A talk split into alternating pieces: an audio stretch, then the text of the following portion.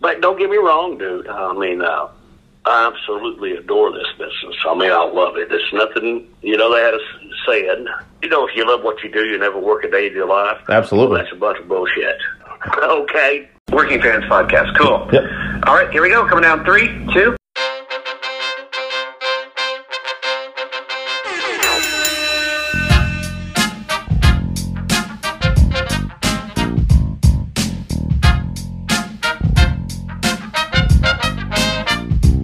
Back for another week of the Working Fans Podcast.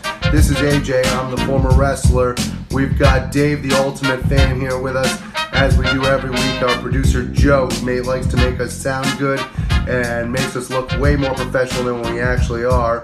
As always, you can find us on Twitter. That's at Fans Working. Facebook, Working Fans Pod. We've got email where you can reach out to us and please contact us to let us know what you think of the podcast and for any ideas that you might have. That's workingfanswrestlingpod at gmail.com. We're on Instagram where you can keep up with us at workingfanswrestling underscore pod. And then you can now listen to us on all major platforms, including Anchor.fm. We're on Google Podcasts, Spotify, Breaker, Overcast, Pocket Casts, Radio Public, Apple Podcasts, and you can actually check us out on YouTube. Now, it's important when you go onto the Apple Podcasts and YouTube, hit that subscribe button, give us a rating, let us know what you think so you can help us out and we can continue to do what we love and bring you guys in as fans. All right, guys, welcome back to Is It a Work? This week, I want to talk about something very um, personal and near and dear to my heart. I'm getting tired of all these crutches people are using. People either addicted to something or they want to whine about their anxiety or they want to whine about what's hurt their feelings and why they can't fucking do this. The world is becoming a place of excuses. When I was a kid, you didn't have all this shit. And I hate to sound like I'm out of fucking place or a different time period, but you know what? I am. I'm from this beautiful place called the 80s. Look it up sometime, kid. You'll love it. It was a place where you had rock and roll, people got their asses kicked, and then people went out and did what they were supposed to do. And god damn it, I love that society. Now we got people who need to come into a restaurant with their fucking dog in their hand um, to make them feel good enough to be able to eat their fucking gluten free food because their tummy hurts. Let me let you in on a secret, folks. Gluten, first of all, isn't even a fucking allergy, it's a goddamn intolerance. Secondly, you want to talk about a first world problem. You never hear anybody in Kenya sitting there going, hey, no, buddy, I can't eat that bread. I've got a gluten allergy. I'm going to sit over there and starve to death rather than fucking eat the bread so I don't get a goddamn tummy ache. We've turned into a pussy society, and part of it is not being able to take responsibility for what we do. Here's a little thing if you're hooked on drugs, you know who took drugs the first time? You, dumbass. You know who got you there? You. Take responsibility. Same thing with alcohol, same thing with anything that you're fucking doing out there. We always want to blame people for what we're doing. Cigarettes, same goddamn thing. We get people all the time. They're like, oh my God, I can't believe it. I've got a spot in my lung. It's like, oh my God, did you smoke? They're like, well, only like three packs a day for 12 years. It's like, wow, really? That's it? Fucking A. Unless you were born in 1920 before they put the fucking warning on the side of the pack, you know whose fault that is? It's your fault! God damn!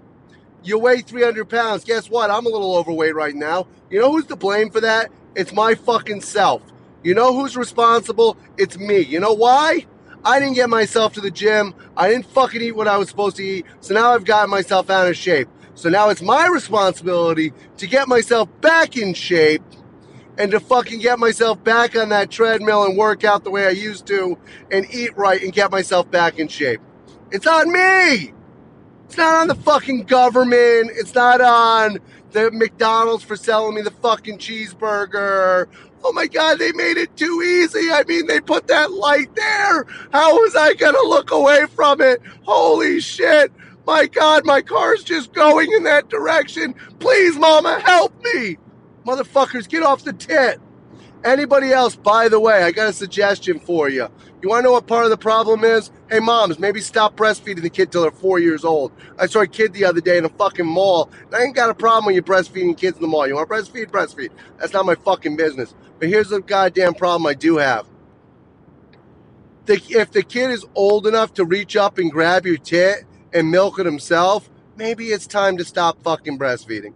I'm just saying. The kid's 14 years old, got a fucking mustache, tickling the nipple on you. Maybe let it go, folks. Just saying. That's uh and you know what? I'm sick and tired of all these people making excuses. Here's something else. The people that help you along the way, maybe instead of shitting on them and just dumping them off to the side when they're done helping you, maybe you actually fucking owe them a debt of gratitude. Maybe you can actually care about what you've done to their life and the fucking dents that you've done in there. These fucking programs that we have out there for Al Anon and shit like that because of your fucking drug addict asses out there and your alcoholic asses out there and all these people that have to help you along the way, it's a shame that they got to be there. So my asshole of the week this week is all you excuse making, sissy ass, piece of shit snowflakes out there who want to blame the world for your fucking problems instead of actually doing something about it.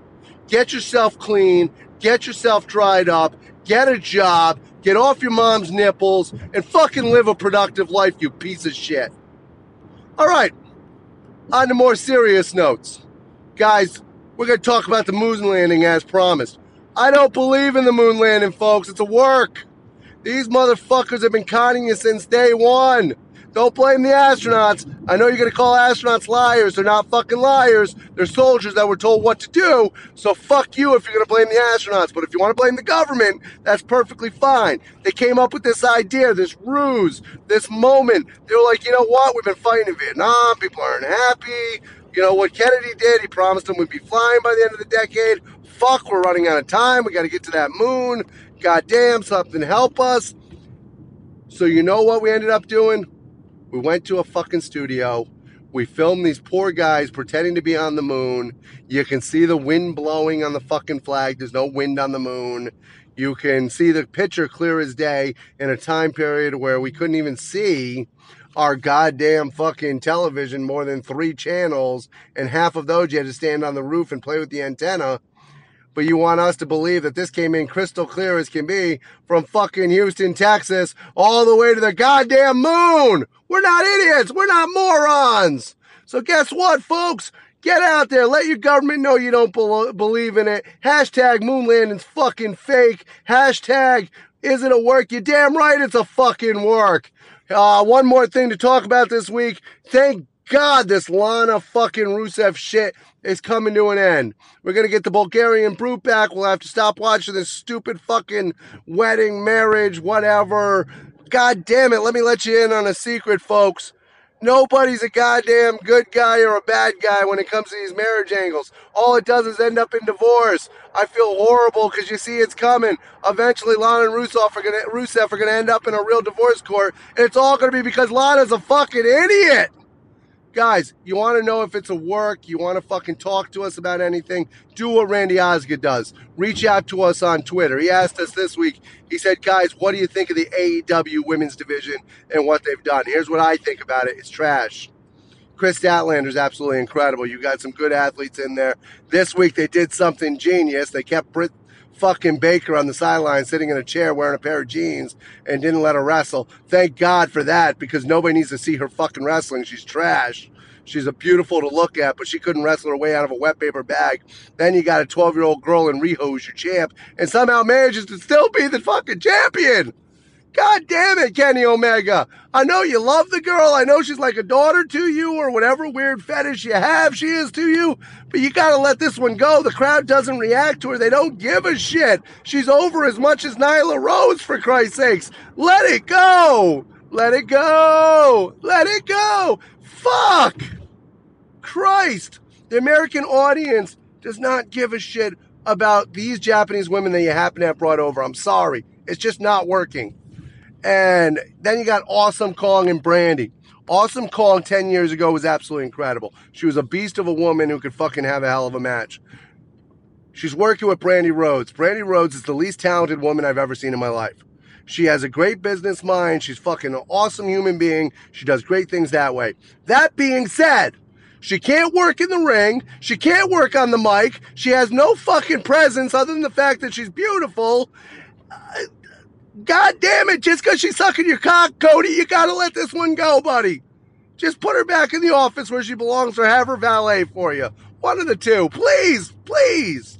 So, guys, that's the end of this episode. If you've got a problem with what we say, reach out on Twitter, reach out on whatever form of media you want. Send your fucking carrier pigeon. Make it happen. Let us know. And if you're not down with that, Dave and Joe, this week, I got two words for you. Later.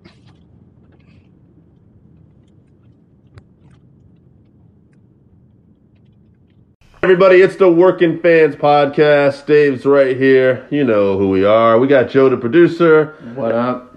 And we got my boy AJ calling in on assignment today. I believe last week we had talked we are going to discuss some Wrestle Kingdom, New Japan. We didn't get Yeah, to, well, we got busy lives, folks, but, but we saw some of it. We're going to fucking talk about it. We got some opinions. The reason why it's called the Working Fans Podcast. Yeah, we're working. working. I think the first thing I want to talk about, I know we want to talk. AJ wants to talk about the AEW slash New Japan relationship, what it is, what it isn't. But I, I want to address first thing is Jushin Liger. Jushin Liger retiring. This is a guy. He came over to the states. I was first familiar with his matches with Brian Pillman in the WCW Cruiserweight division that had decided. I believe it was the light heavyweight division at the time, and his matches were excellent. I was just a big fan of WCW around that time too. Bringing into New Japan talent was always one of my favorite things. And uh, these guys had great matches in Super Brawl. And years later, they would have one of the best matches to open up Nitro in the Mall of America, the first ever Nitro. Well, the thing about Jushin Liger is that we had seen in wrestling magazines, those of us that were big fans of wrestling in the 80s, we had seen guys like Tiger Mask and Tiger Skin, Black Cat. We've seen these characters in photographs, but we had never seen them live on our television set. So all of a sudden, we saw this guy who looked like he could be out of Pokemon or out of a superhero realm, and all of a sudden he's on TV and he's doing these amazing moves that a lot of people weren't doing in that time period, and it was just popping off the screen. So it was a big hit for WCW when he first came out and was wrestling guys like Brian Pillman, Bad Street, Tom Zenk. He, it really lit up the screen. Yeah. One of the few things that I actually watched from Wrestle Kingdom was the eight man tag match that first night, and it was loaded with names. I hmm. mean, they had, I believe, Naoki Sano, who was in the next night's tag match. You had Sasuke, you had Shinjiro Otani. You had a lot of legends in there, really kind of paying tribute to Liger in a last match. And it, I thought it was nice to see all those guys in there. Sasuke still showing up huge. Oh, Sasuke looks great. The thing on Sasuke is he's always actually looked really good in the ring. The thing that's always buried him is being a promoter and his backstage politics when it comes to whether it's holding up to WWE and not letting them get a good shot at bringing in Dick Togo and who is the little fellow there that wrestled for a while, Dave? The Japanese guy. He was there for a few years. Taka Michinoku. Taka Michinoku. Now you got hmm. Michinoku Pro. He was actually the only reason you saw Sasuke that first run was because when the WWE wanted to sign him, Sasuke basically said, "Yeah, he can only come over if I come over and you put me over." Right. And that that's one of the little known things about Sasuke. And it's the reason why he didn't translate as much in the U.S. is because nobody liked working with him. Yeah, but in Japan, he's still big. And the second night, you had Liger and Sano versus Takahashi and Dragon Lee. You know, and that was a pretty good lineup. Now, I like Dragon Lee. I've always been a Dragon Lee fan. I thought that they also stole the show, and I enjoyed the end of the match, how they all paid tribute once again.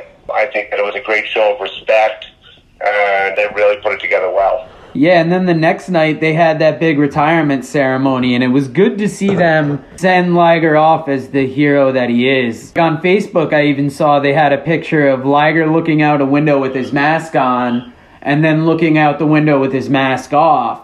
You see him without the mask on, and you realize kind of how old he actually is. Yeah, and the funny thing is, is that to him wearing the mask for so long, I mean, for all we know, it could have been six different guys playing him, but whatever.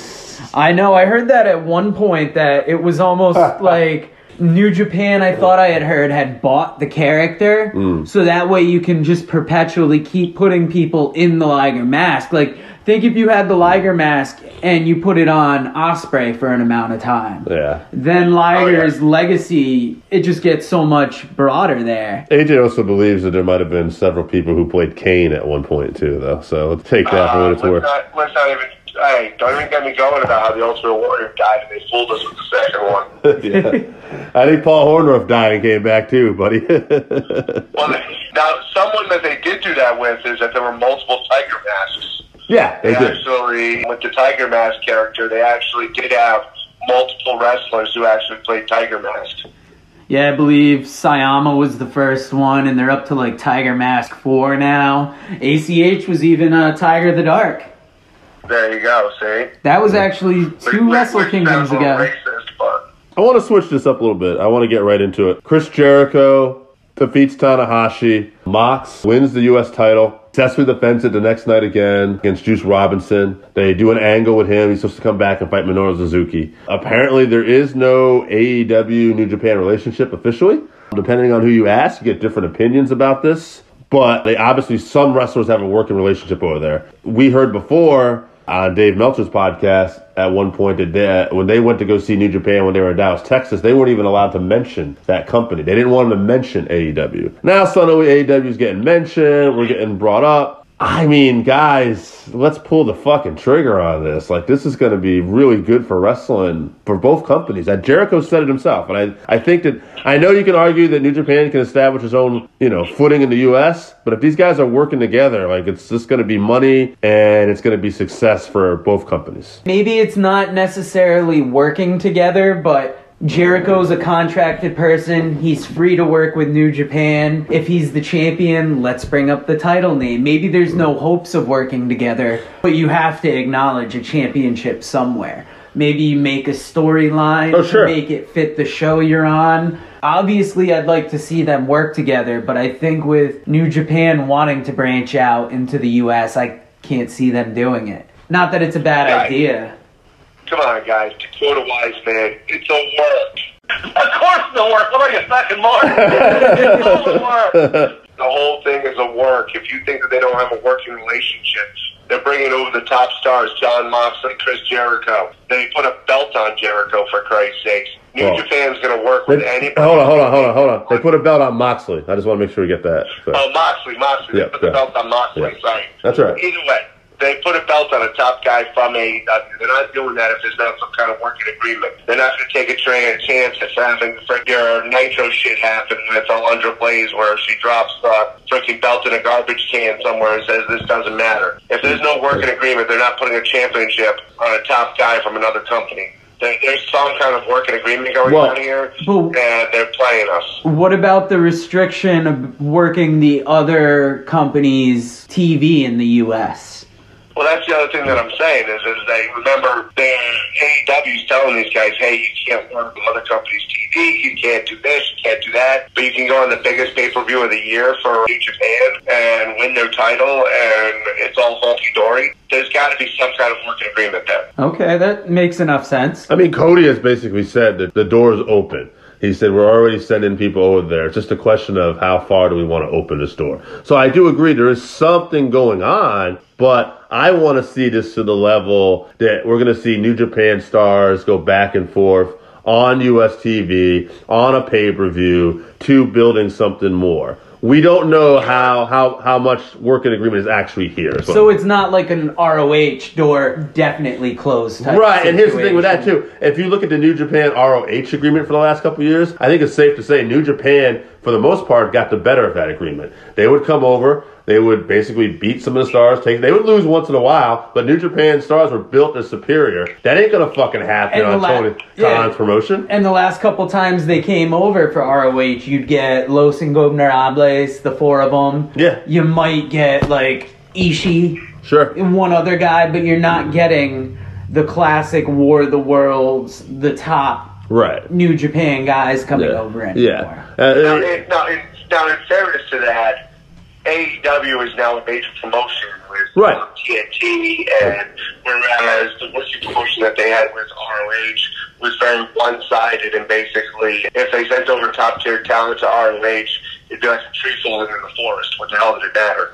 Right. Well, that's what I'm saying. So there, there's that. It can't be the same relationship they had with ROH. Like I just don't see that. I can't see fucking you know Ishii coming over here to fucking you know put down Cody Rhodes and you know call it a day. Well, that was it. We beat him. He ain't shit. Yeah. you know like, that's just not gonna happen. Well, well, to go off on a different subject, ROH this week did open up a new relationship with somebody else. They actually reopened their relationship with the NWA this week.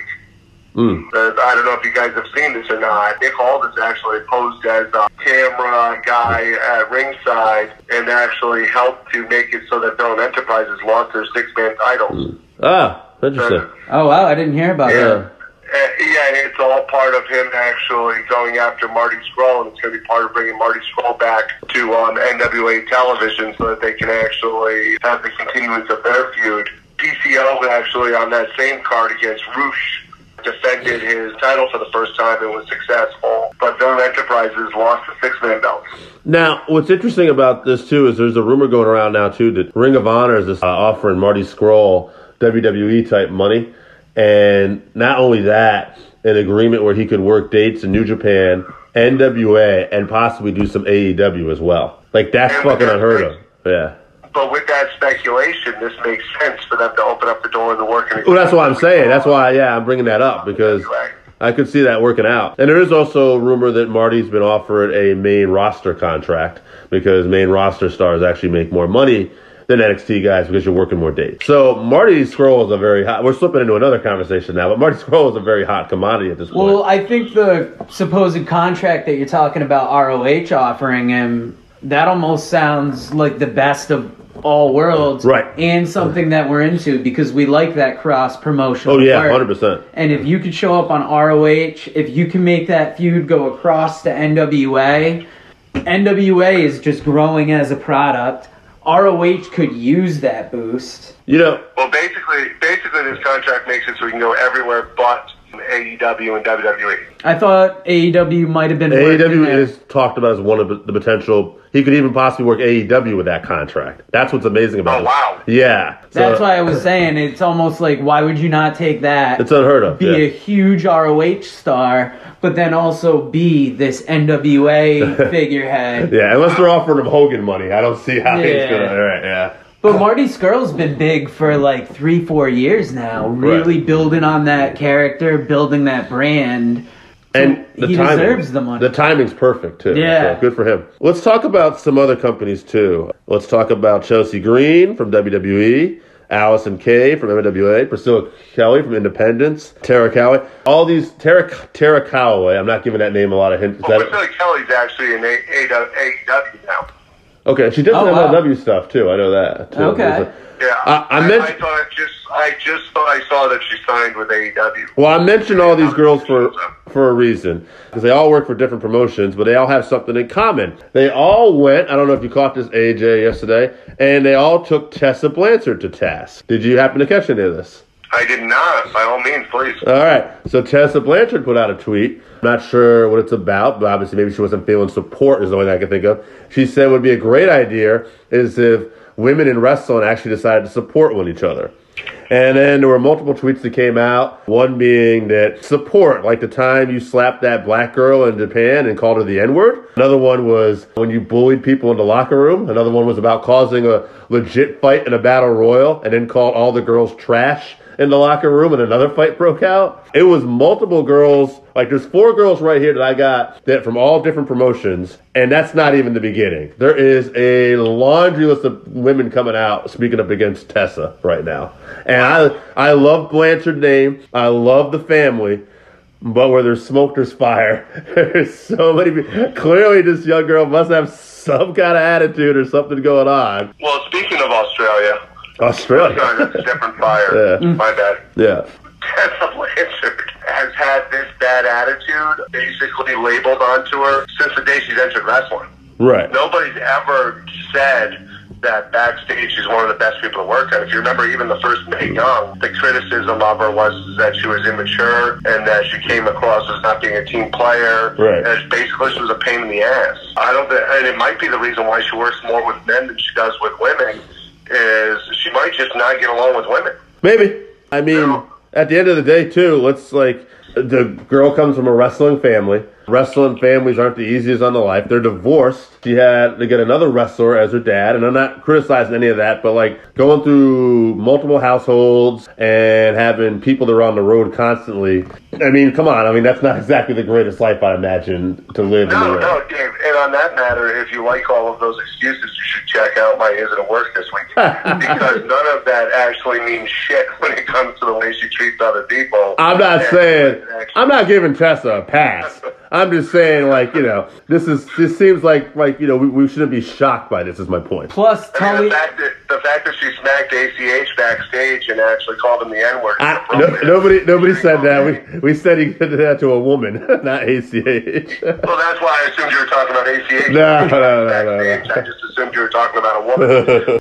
you got ACH sheet or something? Plus, she's also a Blanchard, and it's not like Tully was always ever known for being. Yeah, the Tully wasn't the nicest warm guy. Person, Yeah. so No. maybe No, it's Tully a was known for being a personality trait. Yeah. Like you said, it's not an excuse, but I mean, it's not like this is unbelievable. Like right, that's my point. We shouldn't be surprised by this, as I guess. Considering when people found out that Tully Blanchard had found Jesus, the first thing they asked, did he find a new attitude also?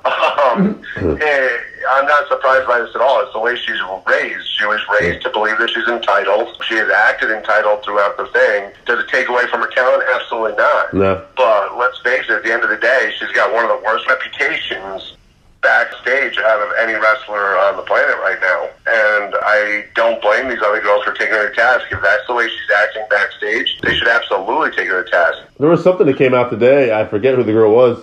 Uh, she said there was an email that Women of Wrestling got not to speak out on the Tessa Blanchard situation. And she said, that's why you might not hear even more people speak out. She's like, but I don't care. I forget who did. I should have took that down. But Joe, apparently there's a lot more of this coming out. Now, as far as I'm concerned, normally I'm not a big fan of coming out on Twitter and talking about this stuff. But to me, Tessa Blanchard's the one who opened up the door by saying that not Yeah. enough people are getting support in the wrestling industry and that they're not helping each other out. Right. If you're going to open up Pandora's box, you got to be ready for what's going to come out. Absolutely. Yeah, and that was my big problem with, with it is if you're going to complain about not being supported, you have to be aware of how you have or have not supported the community. And I think it's that hypocrisy that gets caught publicly that really is doing the damage. And it's crazy because it's coming at such a bad time the weekend before her match with Sami Callihan tonight where I mean she's expected to take the title. I, I I also don't think there's any. I don't think there's any coincidence to the timing there, to be honest with you. But I will tell you this: the fact that all of us in the past are supporters of Tessa Blanchard, and even though we're supporters of her, I think, quite frankly, when Dave brought this up, none of us are actually shocked mm. by what's being said. I think that says everything. Honestly, I'm surprised you're, uh, you're calling her out. I thought you were going to be a Blanchard Mark and kind of kiss her ass a little bit. I'm not going to lie. So no, absolutely not. As much fun as that sounds, it was. I um, Yeah, kissing her ass doesn't too bad. You're right. as much fun as that sounds at the end of the day, Mm. what we do on this podcast that's different than a lot of podcasts is is we call it spade to spade. Well, we don't go out we don't go out there and candy coat things. If somebody sucks, like bringing up the great Sasuke, it'd be easy when we talk about Sasuke to just go, yeah, one of the great workers of all time, very entertaining, amazing in the ring, because he is all those things. But if a guy's a prick like him or Mil Mascaras or Tessa Blanchard, we're going to call it a spade a spade. Well, also too. I was I gonna want to say I don't know if we've called a spade a spade, but I've called a broke bitch a broke bitch. you know, also too. Speaking of open, That's a whole nother spinoff. speaking of opening Pandora's box too. If you're gonna call out ACH, you better be careful you don't get some retaliation, and don't forget the super bitch. Yeah, if, if you, if, yeah, if he wants to call us out, that's perfectly fine since he's uh, not wrestling anywhere anymore. No, that's true. What else happened this? Oh, L.A. Park or not L.A. Park? Shit, La Parka died. Now, if you're not confused, that's the one that landed on his neck in late November, not the one that's punching motherfuckers front row at MLW. right. Okay, two different people. Yes. Yeah. I, I am so lost on the La Parka timeline anyway. There's I know many it's hard to spin-offs. explain it to people because people tell you La Parka died, and you're like, "That's not the one you like." But Right. I know how it's confusing. It's Because like, he was called the Parker. Yeah, I'm gonna say it's like Queensryche, it's like Journey. People leave the band, but you got two different people touring with the same fucking name. Yeah. Is this Yeah, when L when LA when, when the original La Parka decided he was going to be LA Park, he actually basically gave up the La Parka gimmick, and this guy came in and took the La Parka gimmick, from what I understand. Yeah, and I he's not that much younger. So the younger one actually is the one that fell on his neck, broke his neck, and is dead.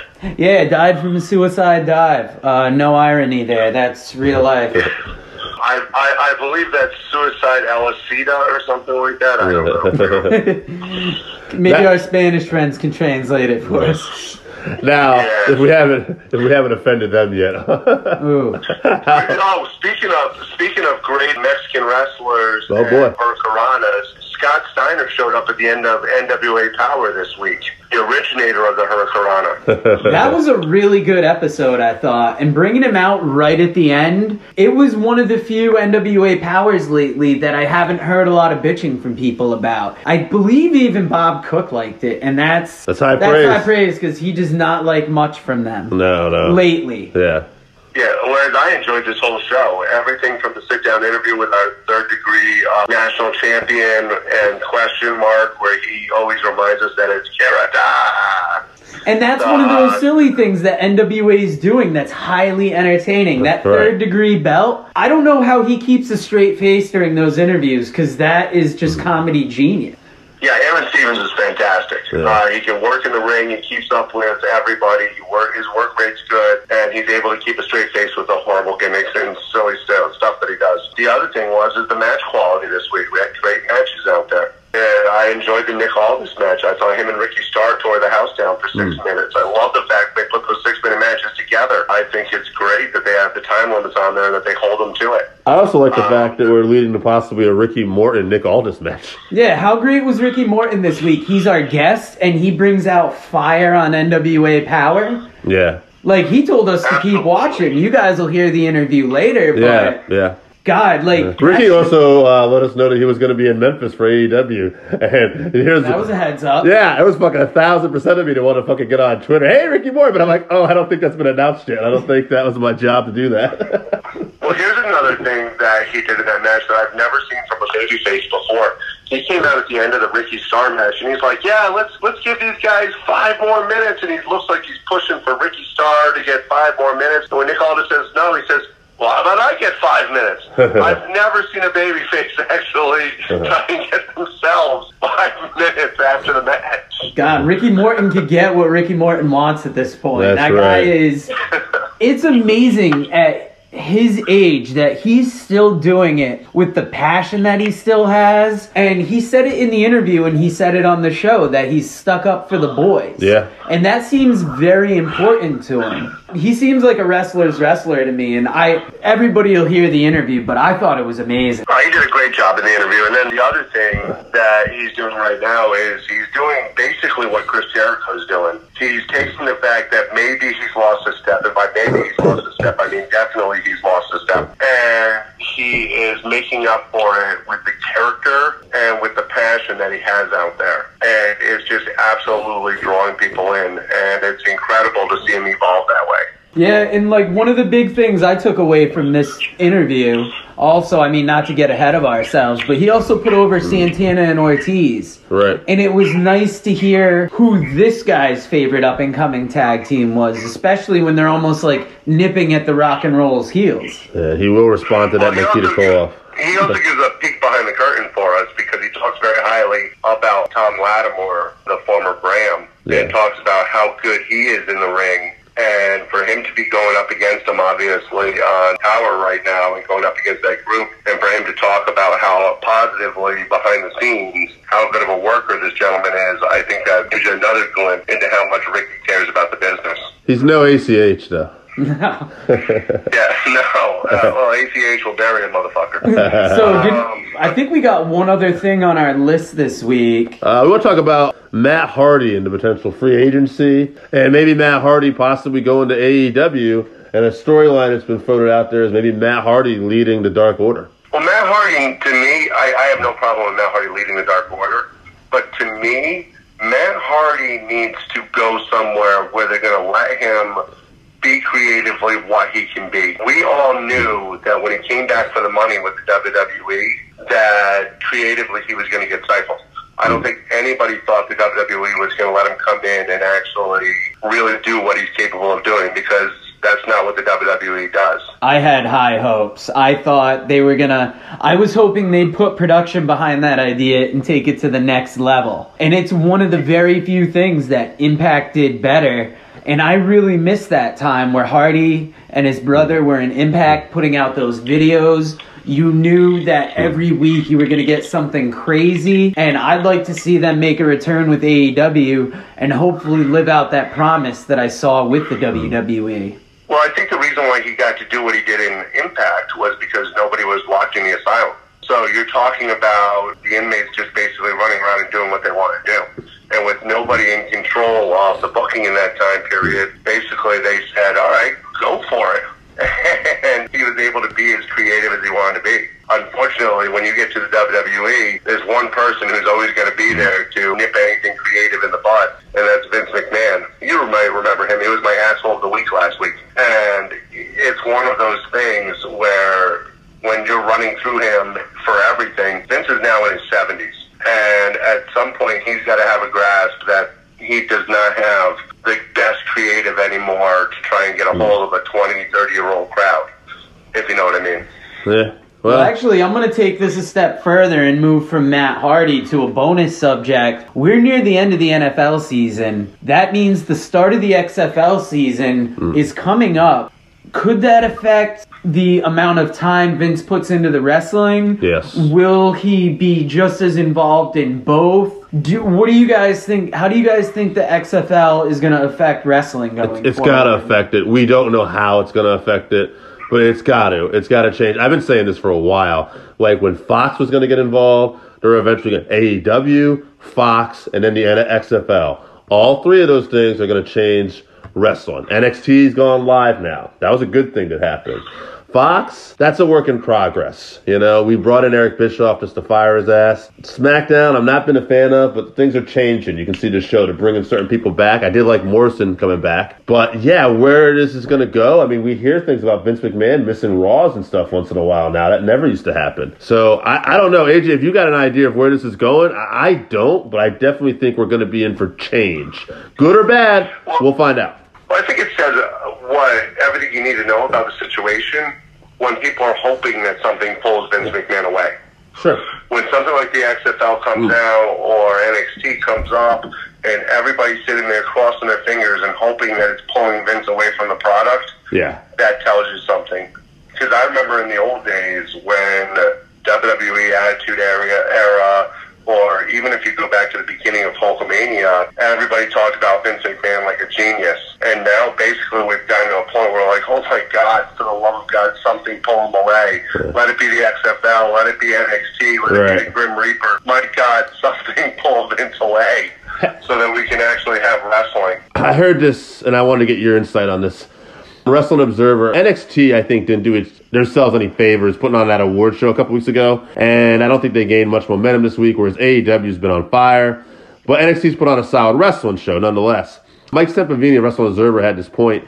He was like, you know, people complain about the Nightmare Collective. They complain about the Dark Order. They complain about the Lana, Rusev, Lashley married segment, but that was the highest fucking segment on Raw a few weeks ago. But then when it comes to good old classic wrestling like NXT, he says all these people to complain that this is what they want. They want classic, good, real wrestling. They don't show up to watch it. So is this why we can't have nice things? Okay, wait a minute. First of all, we are getting people tuning into the wrestling.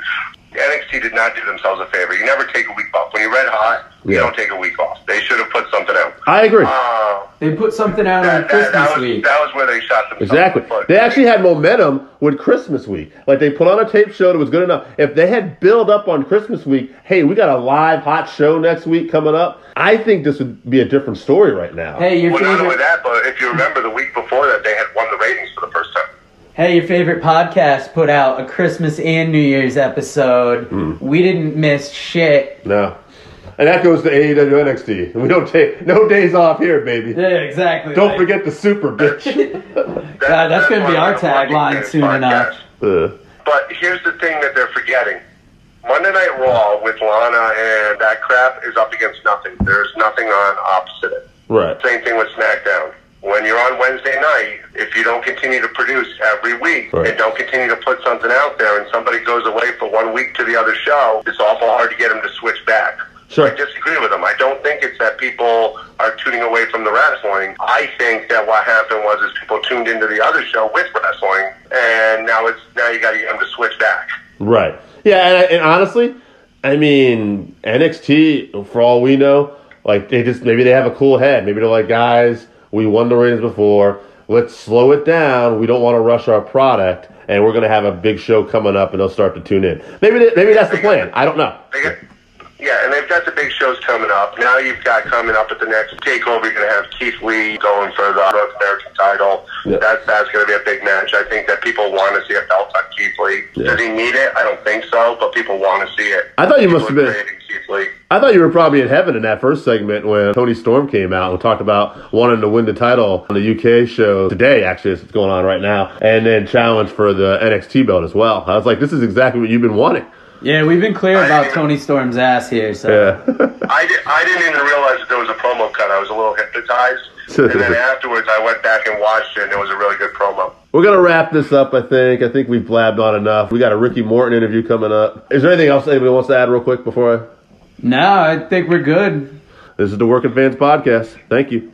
Hello, this is Ricky Morton of the Rock and Roll Express, and you are listening to the Working Fan Podcast. Ladies and gentlemen, this is the Working Fans Podcast with Dave and AJ. And today we got National Wrestling Alliance great, the one and only nine time tag team champion with Robert Gibson, the ultimate babyface, Ricky Morton of the Rock and Roll Express. Ricky, how you doing, man? Man, uh, I'm doing real good, man. Thank you for having me on your show today. You know, it's just uh, another day at the office, my friend. Awesome. Awesome to hear, man. Well, let's just start right in the beginning. You trained with your father and a guy named Ken Lucas. So, Paul Morton, Ken Lucas, how was it breaking into business? Well, you know, coming from a wrestling family, uh, when I when I first started, you know, the whole business was different, really sacred. Uh, it's hard. It was hard to get in, and and don't think just because my dad was a wrestler or a referee that that I had it easy in any way. Matter of fact, I think it was just a little bit harder. The same thing. You know, my son wants to be a wrestler, and it's hard to get your family into the business once you're in there. I mean, for certain people, it is anyway. Uh, my dad, uh, he spent all his life in the wrestling business. He wrestled in the 50s and 60s, and then uh, he refereed for uh, the Memphis Wrestling. It goes and uh, on his times when I broke into the business. Uh, you was mentioned uh, earlier about Ken Lucas, but before that route, you know, I went. I had a lot of them. You know, you, you learn. I was partners with a guy named Sonny King. Uh, and Eddie Gilbert was partners. Uh, before me and Ken Lucas were. Uh, yeah, me and Eddie were in Oklahoma territory together with Leroy McGuirk. Skandar Akbar was the booker. And then I left there and I went back to Memphis. And that's when me and Ken Lucas teamed up. Kenny and I, we went to San Antonio for Southwest Championship Wrestling that was owned by Tully Blanchard's dad, Joe Blanchard.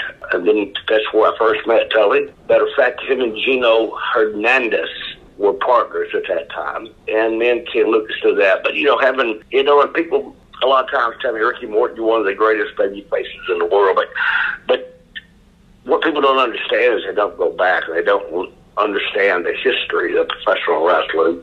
Ken Lucas is one of the greatest baby faces of all time in our business. He just never got the recognition. Nowadays, the people don't know him or knew who he is. Once you get a chance to check him out, go back in the days and uh, look up Ken Lucas. And man, I'm telling you, he'll really blow your mind in our business by telling a story. The psychology of the ring. He was one of the best I ever learned from, man. And he was, to me, he was the greatest of all. Huh. Hi, Ricky. My name's AJ. I'm the co host. I actually wrestled for 10 years. I trained with Adrian Street many, many years ago and then worked through a lot of the um, South and then up here in the Northeast. And I am like yourself, I'm, I'm going to be a little quieter than I normally am because to me, this is an opportunity to sit under the learning tree.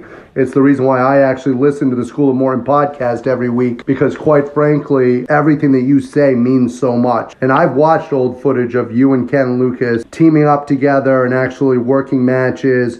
And I think one of the things that we're missing today is they don't tell the story. People don't work the body parts anymore. They don't work the crowd the same way. And the reason why you were such a great babyface, in my opinion, was just the sympathy that you drew from having those body parts worked over on you and the way you bumped your ass off in the ring. So, Ricky, I just want to say thank you for that and thank you for being on this podcast. Yeah, you know what, AJ? Thank you for mentioning that. And you see, I do have my wrestling school, and, and I try to tell people this is really hard just this one simple thing. It's really hard to make the guys to understand that you do under you got to understand our business before you can even do it. Matter of fact, I was at WrestleCade uh, back at Thanksgiving time, which we had. You know what I'm saying is, but they had the night on a Friday night. They had like a lot of the promoters brought some of their top guys in to wrestle. And, you know, and I wasn't doing nothing, so I walked over to the Civic Center. And I was going to sit down and watch some of the match, and it really just blew my mind. You know, the first match I think it started out with a Hurricane Carolina off the top rope to the floor.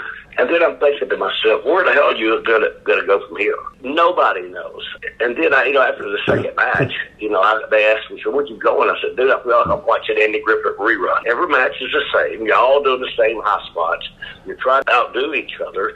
And the one simplest thing that none of you have did all night, I haven't seen one of you grab a wrestling hold. Not a headlock, not an arm. Right. It's just like you got a playbook written on your arm, hot spot number one, hot spot number two, hot spot number three, and, and none of it means nothing. You know, to the average wrestling fan that is today, you know, to them, I don't know. But if you go back in the era of, especially when we worked the Midnight Express and when we worked the, the Four Horsemen, Robert Nine, me, Russell, and Ric Flair, we told a story. Uh, you know, but you know before, and this is r- r- really funny, you know, because we never and I'm going back to the thing again. You know, I mean, I tell you a lot about how the business used to be. No, I didn't walk 20 miles barefooted in snow town. no, uh, nothing like that. But what I'm saying is, is the, you know, the baby faces and the heels never talked. You never seen that. Right. Uh, we were on separate sides of the, of the building. Matter of fact, you get fired if you even got close to a baby face or you know, because dude, our business was sacred. Nine out of ten times, unless you was at TV, but you didn't go in the mat all you got was a finish. Me and Robert walking to the ring is normally when we got our finish, and it wasn't this and you got to do that. It's, it's baby is over or the heel's over. That's all they told you. We'd go out and do our shows, but you see, it's just a different time, different place for our business. But if it, you know, entertainment part of it, like you know, you watch WWE you watch these right here and sometimes, uh, to me, I really get lost just wondering what they're going to do next. And what I really blows my mind is, is I wonder if a lot of people haven't got really, really serious, seriously hurt more than what they are. And it's going to happen. Oh, yeah. It, it's really going to happen. I'm, uh, because the guys don't know how to take care of each other no more. I see them on there sometimes just kick the brains out. There's no need for that. If you know how to work in our business, you don't have to do that. And that and something's going to have to change somewhere around the time. And, and when it does, that's when Ricky Morton's going to step in. you know, uh, to let these guys understand, you know, it's more to our business uh, than, you know, I, I was watching TV the other night and I, uh, I told my wife, and I says, well, this guy here is fixing to do a big something really spectacular. She said, how you know? I said, there's 20 guys on the floor going to catch it. Right, right. Uh, yeah, man, and uh, it's things just changed. Well, there- looking forward to you know how you doing, one guys, and I, I know that y'all asked the questions. But, No, no, no, please, Ricky. uh, Uh, No, no, I was just going to uh, mention. you know, uh, you know the new year 2020, but man, 2019, and, and, you, and you go back to TUC, NWA, and you see that. But last year, I think Robert and I, at me being 63 years old, had one of the greatest years we had in business. right. You know, I, I was never on a contract. Never had a contract in my life. Made a lot of people rich. And this is what some nobody understands.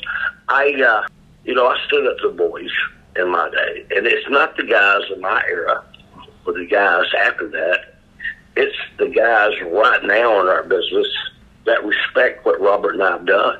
It, it, it, I don't know. You know, a lot of times, you, you know, I have, I have, I try to get a job at big companies, uh, not to wrestle, but to work in the back, and it's like I'm a threat to a lot of people. But when you go into the today when they call us in, it's, it's so much respect that these young kids that don't have to, that show Robert and I some of the greatest respect, and they listen to a lot of things that, that uh, I'm talking about. Uh, I just, uh, I'm hoping that 2020 top 2019, especially being at the age I am, because I'm not here in this business to, to prove a point. I'm not here to be somebody that I'm not.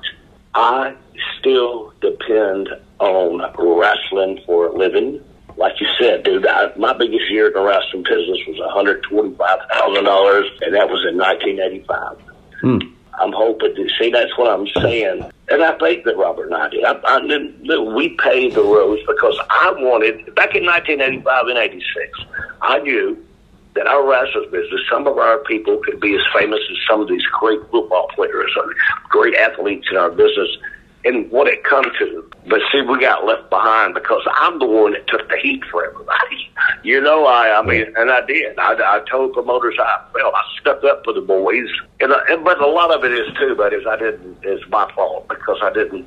I wasn't. Uh, Political. Go back over again and get my education. Get my education a lot better. Uh, I wasn't educated enough to know what was really going on, but I was educated enough to know that I fought for the boys yeah. to get them where they're at today. It's funny, like you're saying, it almost seems like wrestling reflects society in a way. Everybody is nicer and more respectful on one hand, which is really nice. Like, in a sense, I think you do have a lot more understanding in the world now than you did maybe years ago. But on the flip side of that, everything is so fast paced. And, you know, like, you watch a TV series, now you can watch a whole season in, like, you know, one sitting. You can just spend, all like, Netflix will just down you a whole load, a whole series. And I feel like wrestling is kind of that way too. It's just everything is like fast, fast, and there's all this crazy stuff happening, like you said.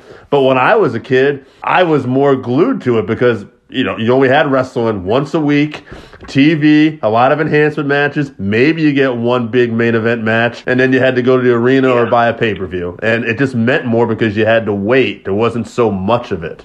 Yeah, but you know what? And, and I've thought about the same thing. But if these guys would slow down a little bit instead of hmm. making something happen. Everything happened in one night. You yeah. know, read a great book.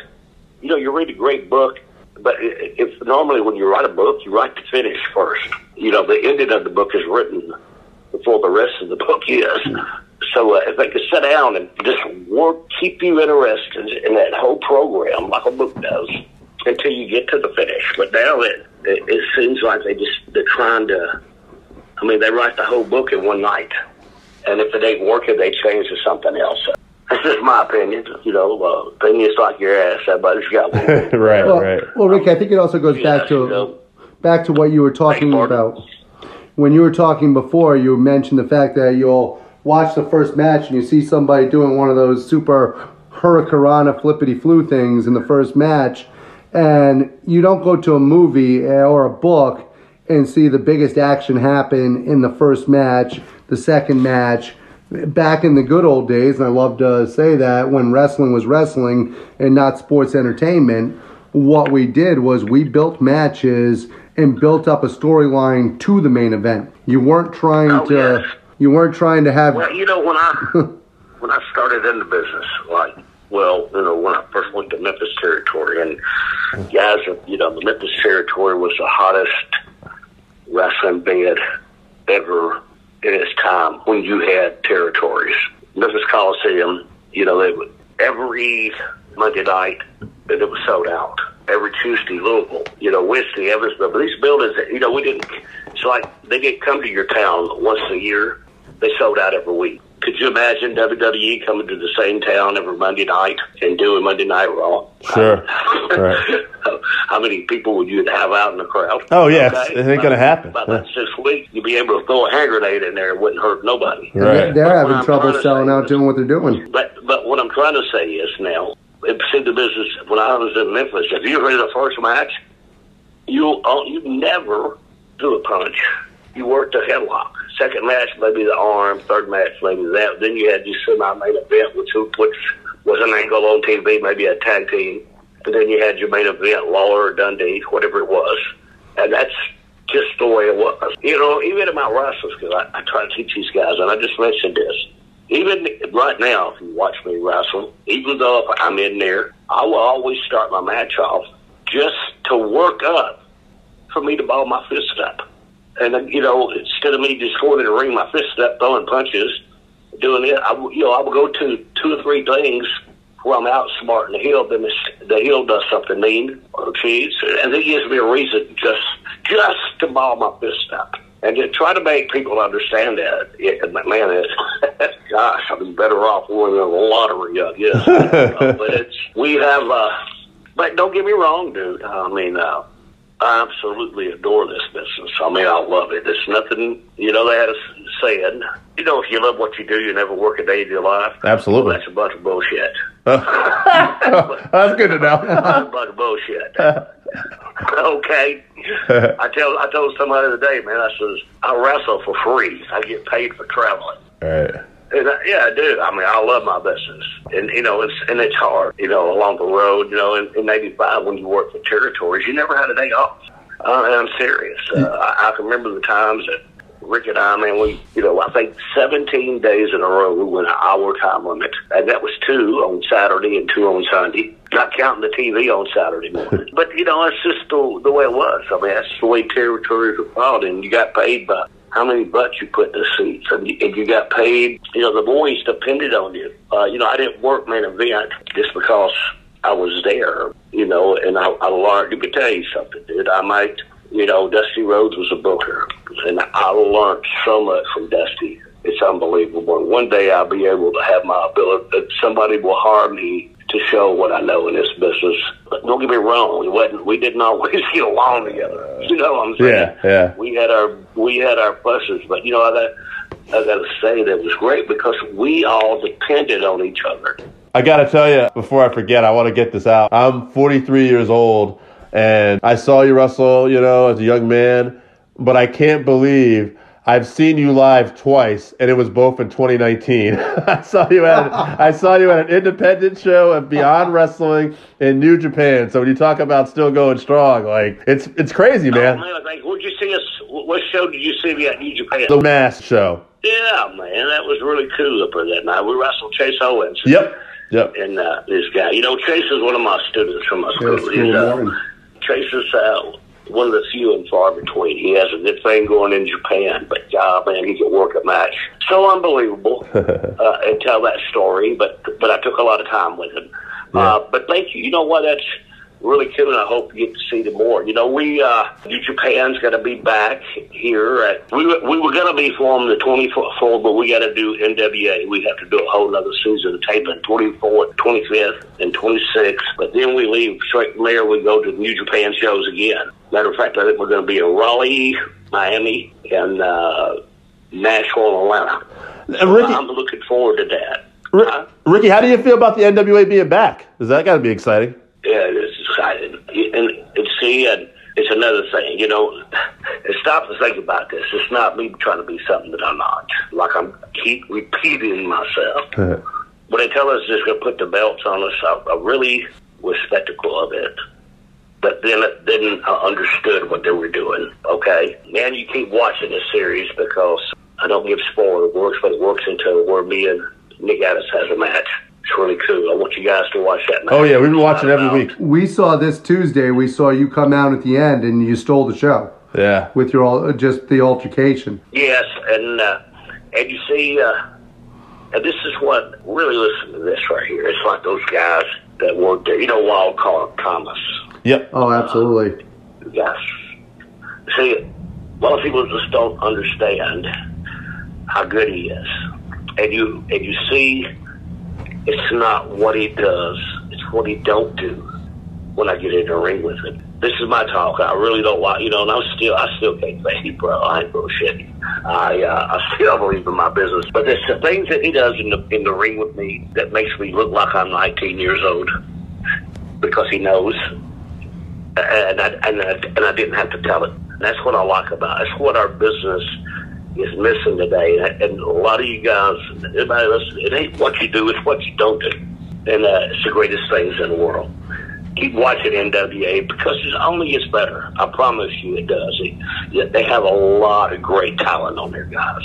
A lot of great talent. And I love to sit in the back and just watch They do a lot of great things on there, and and, and I don't know how far to go, but I No. hope it lasts us forever because right now it's a great, great show, great ratings, and I know that uh, their pay per view they was hoping for this much, and it's six, they got six times that. Oh, nice. So I thought it was pretty good. Yes.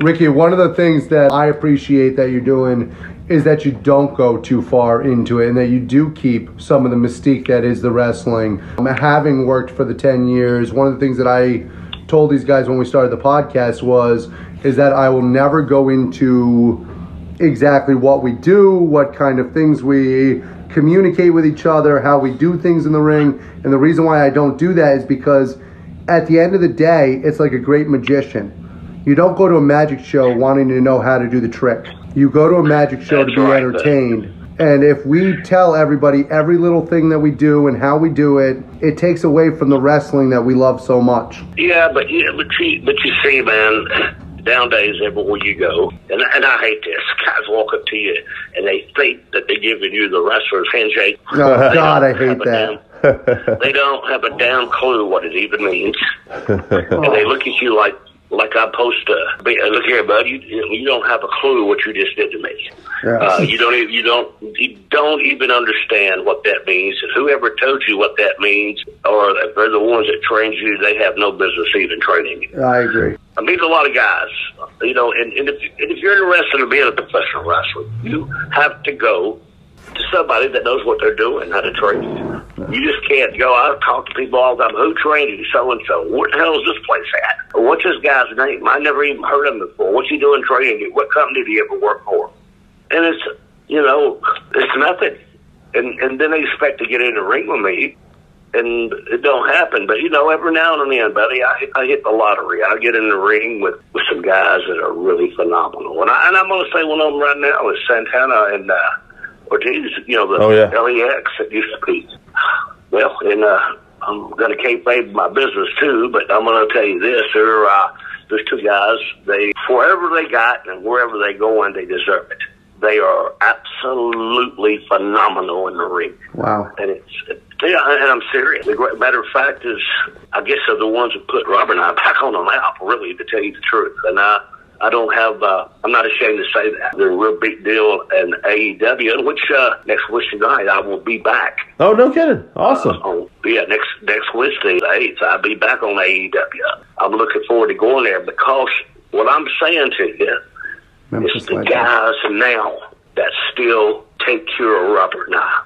Because, and what I was telling you earlier, I don't know if I finished it, I still depend on wrestling to make a living, guys. Right, and, right. and I do. And like I was telling you earlier, I just, not, not be being on TV trying to be something that I'm not. This is the only thing I know.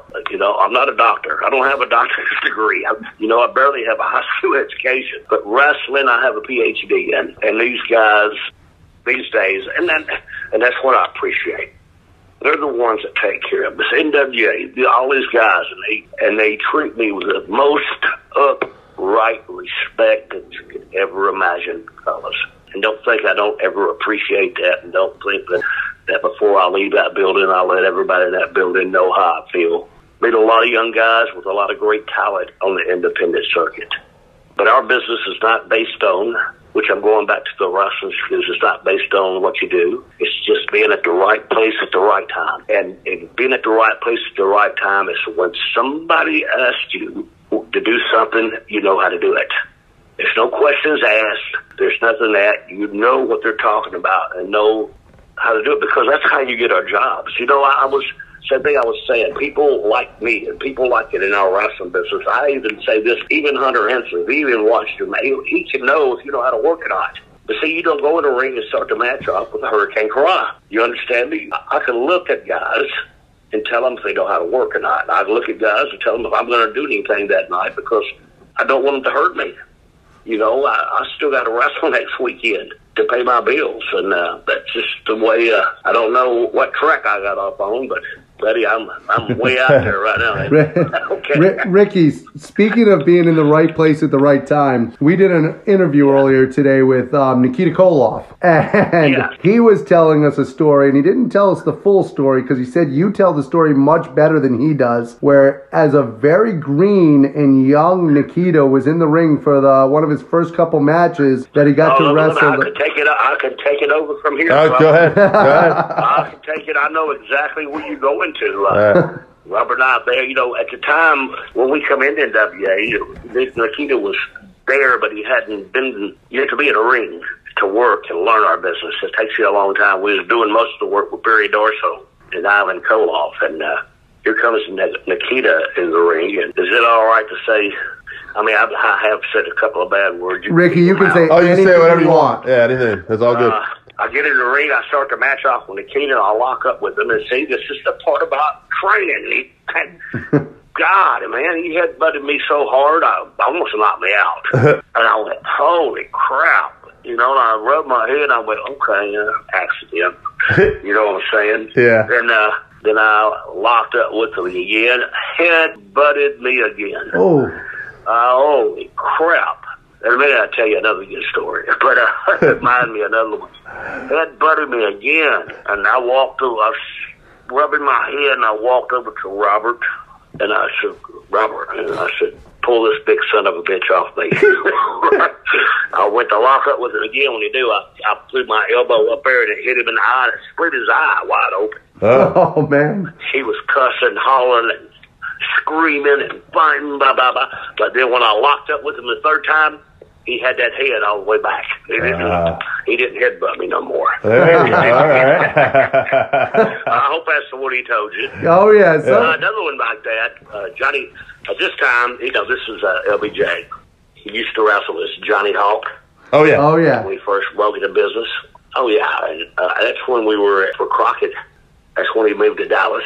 Took you know NWA went to Dallas after WCW and bought him out. So, you know all that stuff. So forgot me and Robert were working with him and and somebody.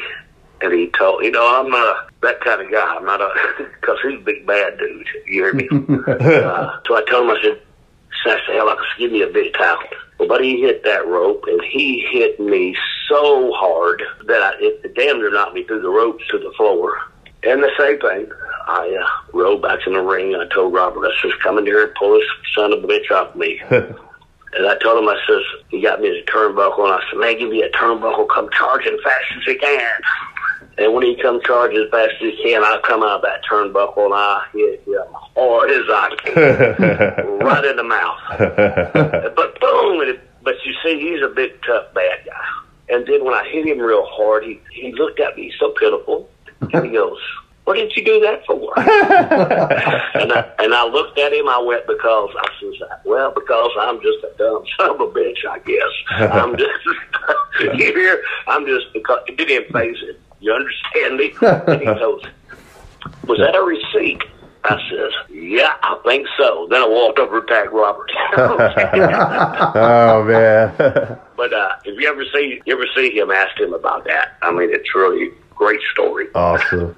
Cool. One other thing I wanted to ask you too, because you were talking about your school and you talk about training. People think uh, we had Al Snow on here uh, about a couple months ago, and he runs a school down uh, Ohio Valley Wrestling. Oh yeah. Yeah, and he was telling us the same thing, basically that there's a lot of people who probably shouldn't be training today, and that back in the day that you were a reflection of where you came from. That he said if he did anything wrong, even to this day, like he would hear about it from his trainer, and you get blackballed.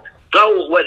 See, my day, what the, I worked the territory, Yeah. and I, I'm talking about guys like you were tough, Gypsy Joe, all them guys.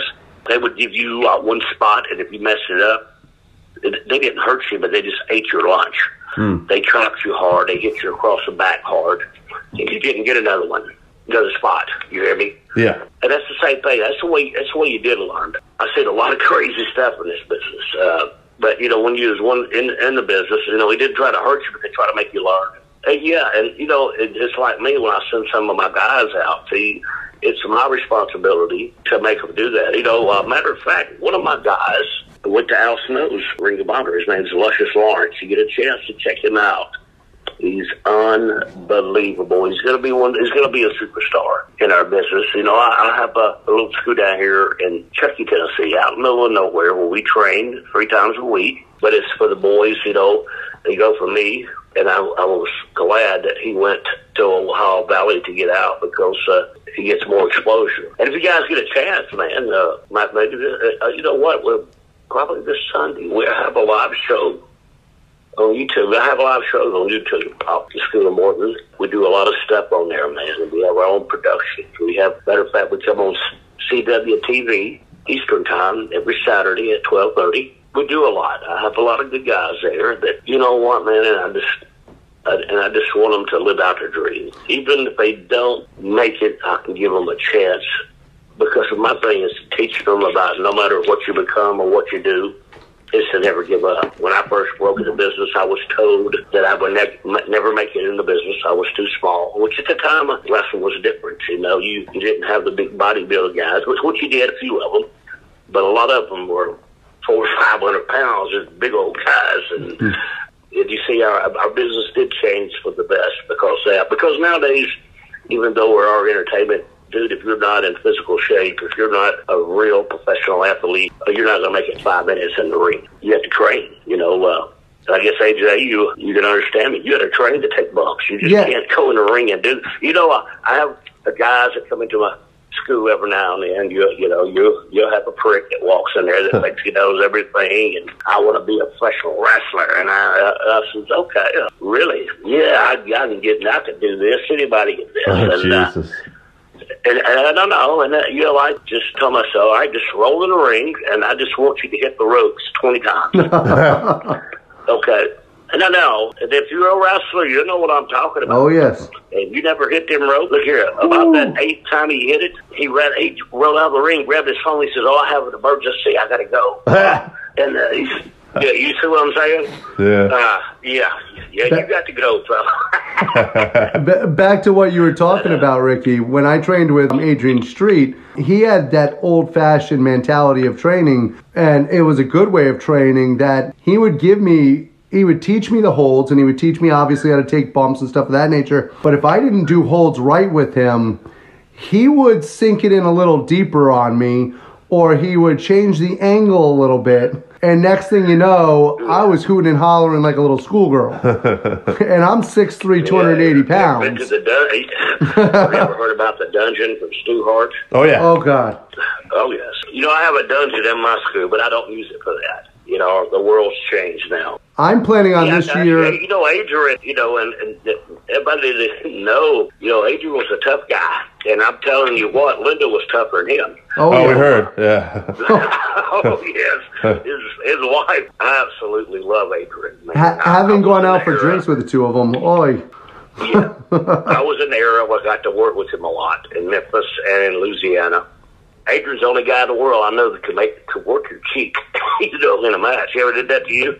Oh God, yes. Uh, oh, yeah, oh, absolutely. Some of the greatest stuff in the world that nobody even imagined that made it different.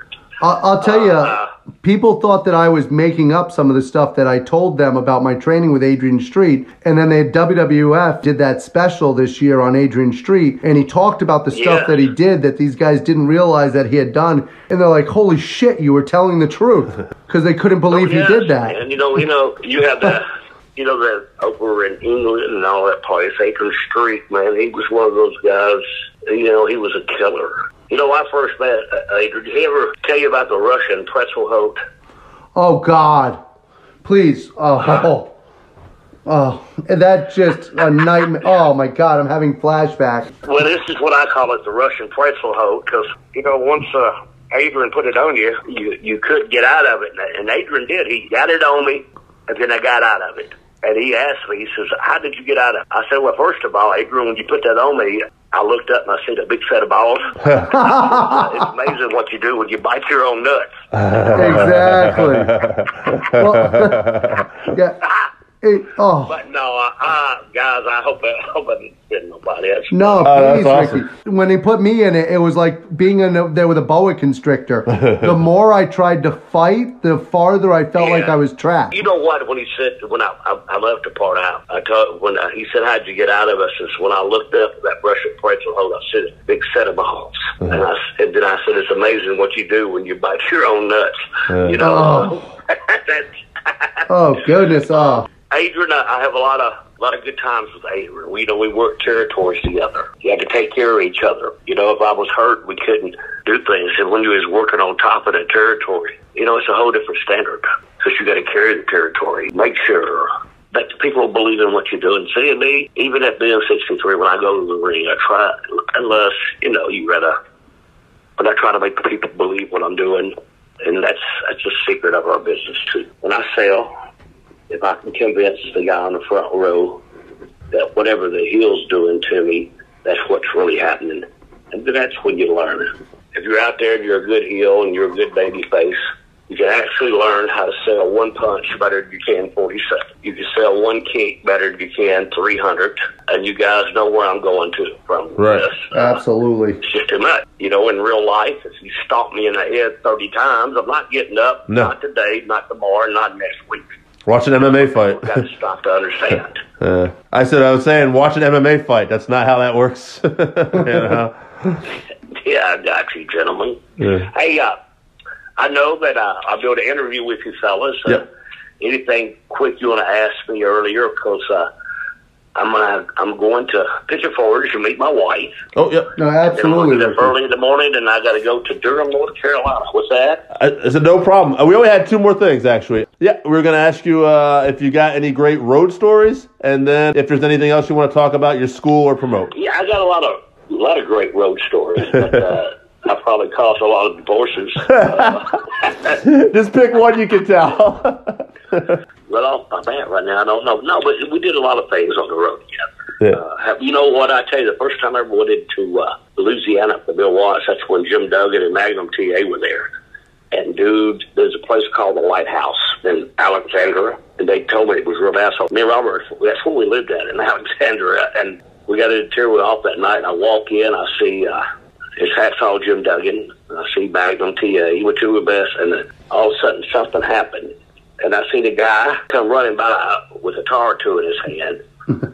And Magnum TA was chasing him, but he hit Magnum in the back of the head. That tar, but he's chasing him.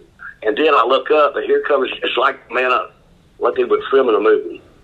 Jim Duggan is on the hood of a truck, Huh. Oh Jesus! holding on to it, and they're going across the park a lot, 100 miles an hour. The guy hits his brakes. Jim Duggan comes off of it, rolls about six times, and the guy's got the truck in reverse, and Jim Duggan's chasing the truck. That was my first night in the Louisiana territory. wow. What? Yeah, that was close. I have some really good stories I could tell, but I just don't like telling them on the podcast. No, Nah, no please, problem, Ricky, no problem. Please. These. Yeah, we we don't we don't want to get anybody in trouble, Ricky. no, no, no. What, what, now, what is the second question? Actually, is there anything uh, you want to promote your school or whatever? Go right for it. Oh yeah, man! Please, I love seeing you guys. Everybody out there, you guys too. Just go on Facebook, School of Morton, and check it out. Go through it. Everything there is done is really great. And for a guy with no education, check it out. We do everything there at our school. Another thing, if you're interested, I'm in a babyface Ricky Morton on Instagram. A lot of places, you see a lot of good stuff on there. I'm always, you know, I'm always at the back doing a lot of good stuff.